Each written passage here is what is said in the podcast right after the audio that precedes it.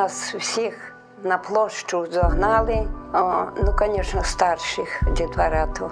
І цього, і сказали, що так, хто хоче їсти, виходить завтра на роботу. Е, Лісоперевалочний комбінат. Понад 210 тисяч людей це майже як населення сучасного Луцька. Саме стільки жителів Західної України радянський режим депортував упродовж 1944-1953 років. Їх вивозили до найменш сприятливих для життя регіонів Радянського Союзу Сибіру, Далекого Сходу та Середньої Азії. Примусова праця, обмеження у пересуванні, холод та голод, трата своєї культури, смерті близьких і довгі роки мовчання. В офіційних документах їх називали спецпоселенцями. А що говорять про себе вони самі? Що згадують нині про пережите? Як їм вдалося вижити та повернутися додому? І як склалися їхні життя після депортації? Мене звати Андрій Усач, я історик. Я Анна Яценко, культурознавиця. Разом ми досліджуємо тему радянських масових депортацій у громадській організації після тиші. Ми поговорили з тими, хто довгий час замовчували свій досвід, але тепер готові розповісти про пережите. У попередньому епізоді ми розповідали про життя в бараках і химерну природу тайги. Цього разу говоритимемо про те, де вимушено працювали депортовані. Це подкаст Як ми вижили, створений громадською організацією після тиші на замовлення Суспільного. Епізод 5. На межі сил.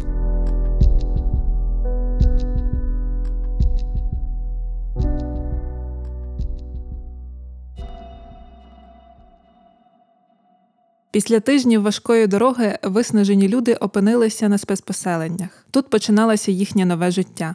І те, що його найголовніше правило мати роботу, стало очевидним, бо ті, хто не працювали, не мали ані де, ані за що жити.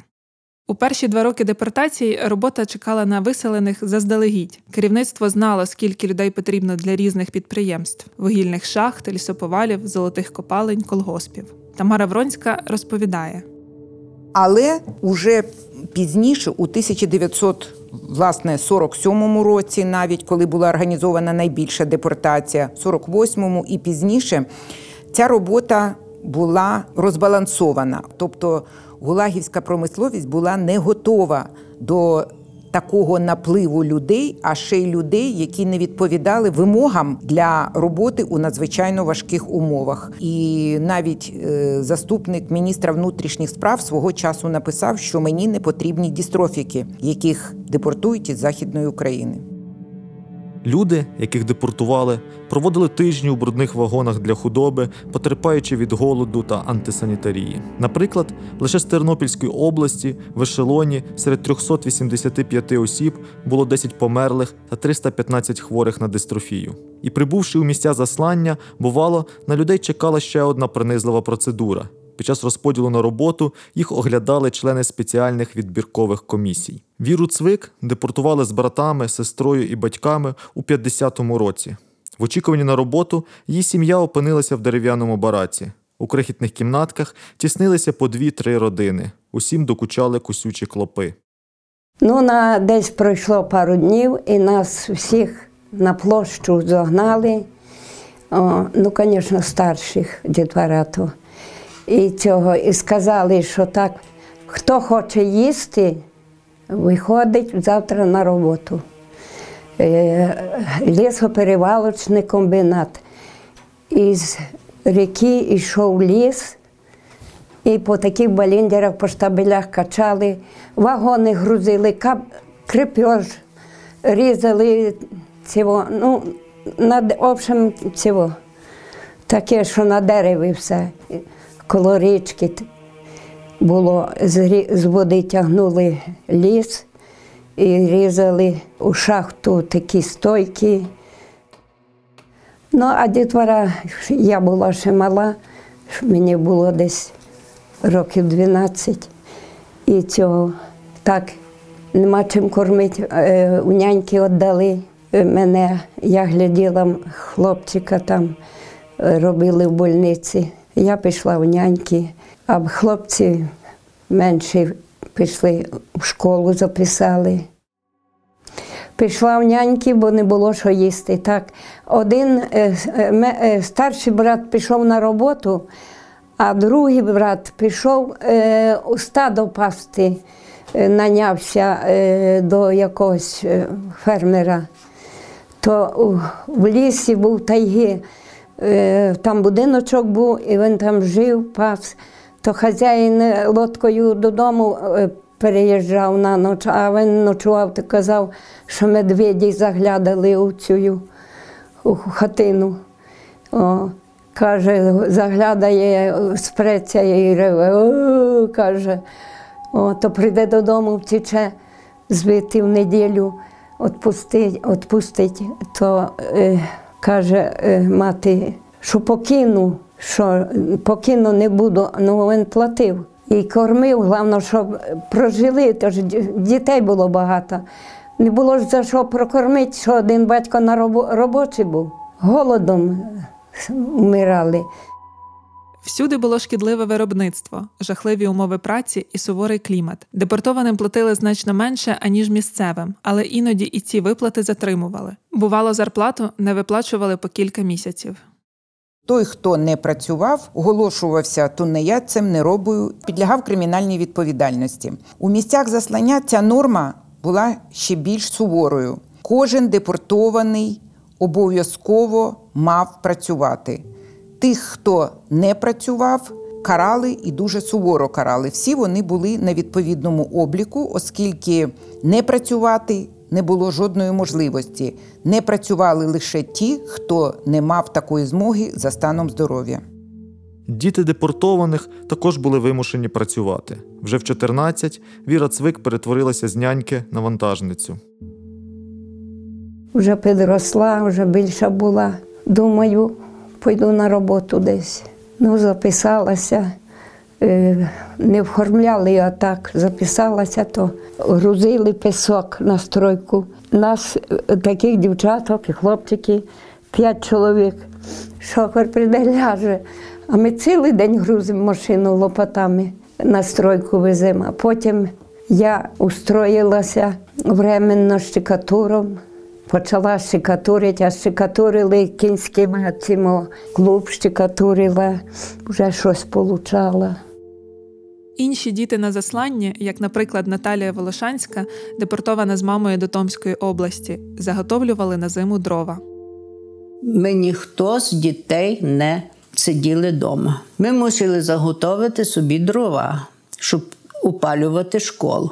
Льон, там всі діти працювали від малого до старшого. Підлітки працювали навіть під землею, вантажили породу чи штовхали важкі вагонетки. Більшість депортованих були жінки. Наприклад, у 1949 році серед працездатних депортованих із Західної України їх було майже вдвічі більше, ніж чоловіків. Жінки вимушено виконували дуже важку роботу. Вони, як і чоловіки, потрапляли у шахти та на лісоповали. Цієї виснажливої роботи можна було уникнути, але це радше щасливий збіг обставин. Наприклад, маму Наталії Волошанської від лісозаготівель врятували слова місцевого міліціонера. Ну і всіх жінок, всіх, всі на лісу заготовки. Ну, а міліціонер був і каже: жіночко, як ви не хочете, щоб ваша дитина лишилася сиротою, скажіть, що ви хвора і ви нікуди в ліс на лісу заготовки не підете. І мама так зробила. І каже: тоді вас переведуть в інше село і дадуть іншу роботу. І нас перевели в село Чердати. Там був будинок дитини, де були вивезені всі діти з Ленінграду, з блокади Ленінграду, сироти. І там мамі дали роботу костеляншою. Шити, зашивати, все. Маму дуже там любили на роботі, і була така Муратова е, в Томську е, облоно. І її все закидали, каже, чого ви тримаєте на роботі. А вона каже: Я не дивлюся, хто вона є. Вона прекрасна є людина, її страшно діти люблять, вона дітей любить. І каже, мене працюють. Але ті, хто потрапляв на лісоповал, мали змиритися, що їх кидають з однієї вирубки на іншу, а від бараку до робочого місця треба діставатися пішки, іноді від 5 до 10 кілометрів. Ну, але вже наша мама вже ага, і ті брати мої всі, і сестра е, працювали в лісі на трильовці ліса. Е, То трильовка, то одні рубали мужчини ліс, а жінки обрубували ті е, ну, сучки, ті гіляки. То я завжди питала, мама, ну де нікого нема вдома, чому ми стільки з тобою двоє? Ну, Маруся, вони на роботі, вони на роботі. То вже потім мені пояснили, що трильовка ліса, що вони в лісі були на роботі. У перші роки депортацій люди не мали жодного права вибору. Вони працювали там, куди їх призначали функціонери ГУЛАГу, розповідає історикиня Тамара Вронська. Працюючи вже там, вони могли після звернення до коменданта лише за санкцією коменданта перевестися на якусь іншу ділянку. І, власне, вже 48-й до 48 по 50 рік такі випадки зафіксовані. Вони були зафіксовані і у їх справах, що вони переходять кудись на інше. Але це була попередня домовленість. На них мав прийти відповідний запит, і лише за цим запитом людина переводилась на інше місце роботи. Мирославу Сахаревич разом із родиною депортували до Томської області. Її батько до депортації обіймав керівну посаду на Львівщині, а на засланні став звичайним столяром у промкомбінаті. Втім, його непересічні вміння дуже швидко помітило місцеве начальство, і чоловік почав робити на замовлення меблі, а відтак отримував додаткові гроші, щоб прогодувати сім'ю. Тато був столяр. Він закінчив промислову школу. Він був спеціаліст, мав. Москалі називали з краснодеревець, не звичайний плотник, що ж вікна робити, а столяр то, то, то не. Ну, наприклад, того шафа, то, то тато вже приїхав. Ну, з Сибіру. Столяр він добрий майстер був. То се називав столяр краснодеревщик. Ну, і він і тому і вибрав. Всі там, всі там ті начальники, тато з октября вирвався і прийшов в Асіно і показав свою роботу. А для них то була дуже новинка. Мати такої, вони то не бачили такого ніколи. То ж були шафи, як кажуть, збиті з дошок і все. Всі, всі, всім начальникам війни то модно було комоди робити. Дуже комоди були модні. Всім начальникам так робив. Ми ж нічого то не мали, вони то не знали. Перший раз вони побачили, як, як можна мати е, таку ж поліровану шафу. А мама е, кравчиня була, добре шила. Так що в, в тому відношенні було не зле, бо мали роботу і заробіток. Але більшість працювали не за фахом, а там, де була потреба у важкій, некваліфікованій робочій силі. На обставини не зважали. Єву Пальчевську депортували разом з семимісячною донькою, а її чоловіка застрелили ще до вивезення недалеко від дому. У заслання молоду маму з власної волі супроводжувала бабуся. 26-річна Єва отримала роботу в ливарному цеху. Мама працювала на заводі. Там був молотовський завод, то що полуторки отакі показують, там завжди писало воно, Е, то, то на тому заводі. І працювала у такому е, дуже трудно працювала в літейному е, цеху. Навивала якісь болванки до тих машин, воно щось огромне, і його треба було носити в піч. І е, так в- в- на тому заводі е, цих українців так цінили, що просили, що оставайтесь тут. Українці кругом робочі, і, і кругом е, вони можуть вижити. Так само виживала ще одна молода мама, сестра Надії Логози Оля. Мама ніде не робила, бо дитинку гляділа, цю маленьку вже Оліну. А Оля робила, як в совхозі були, то того. То робила на полях, так і я робила. На роботу в колгоспи зазвичай потрапляли діти, слабосилі жінки, літні люди, всі, кого не брали на роботу у вугільну, лісову та іншій промисловості, де були великі фізичні навантаження. Вважалося, що в колгоспах робота легша, і такі люди могли до неї бути придатними. На парниках робили, е, вирощували оце все, а потім садили на поля. А там в парниках розсади різні були. То там наша українська та бригада була, то так ми разом робили. Так само і на полі ми разом окремо робили. То ще казали, ті росіяни на нас якісь дурнуваті летять. Знаєте, ми привикли робити, що там говорити. Але щоб щось заробити, треба робити, що там говорити. Пізніше Ольгу, сестру Надії Логози, перевели з колгоспу на лісоповал. А вже як їх перевезли туди в Ураловку на, на, цього, на вирізку цього лісу, то вона робила на, на шпалах, різала шпали, там заміряла, все робила на естокаді. То вона на шпалах робила там на лісозаготовках. А ці всі в лісі робили. Дівчата сучки рубали, чоловіки різали ліс електропилами, сплавляли позеї. Сама Надія Логоза, яка й так вже була на довічному засланні, отримала ще й 25 років таборів, як сама каже, за повстанську пісню. Після вироку суду ще неповнолітню Надію відправили у мордовські табори. А нам роби видавали там. е, Роби, да, бушлети такі столітні з номерами. Вже 309 у мене номер був. На спині вибитий і на стукенці хлоркою. Надія почала працювати на швейній фабриці у закритій зоні, обгородженій колючим дротом та з озброєною охороною на вишках. Я робила і робила е, гузики, пришивала, наприклад, на спецмашині, петельки вибивала на спецмашині, зачистку робили після того. Бо я дуже боялась тих моторів. Я так боялася як якогось сатани. Бо не раз бачу, прошиє руку, дівчина знаєте, того пальця. А я ці ручні роботи робила і на спецмашині.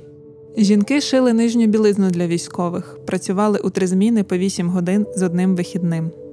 Неділя це по графіку, я вже також от забула. Да, бо конвейер не зупинявся. Видно, по графіку були ці вихідні вже. Пам'ятаю, така була Аделя з Манджурії.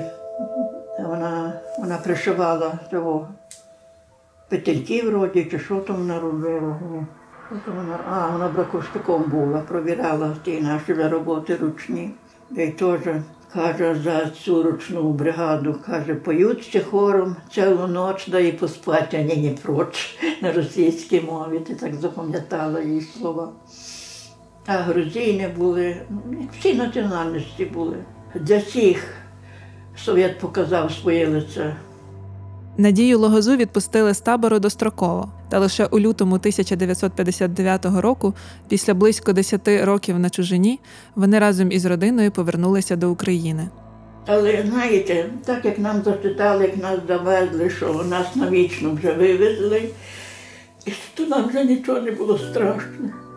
Скільки людей погинуло, добивалися, що і ми одні, не ми перші, не останні, як воно приказувалось тоді.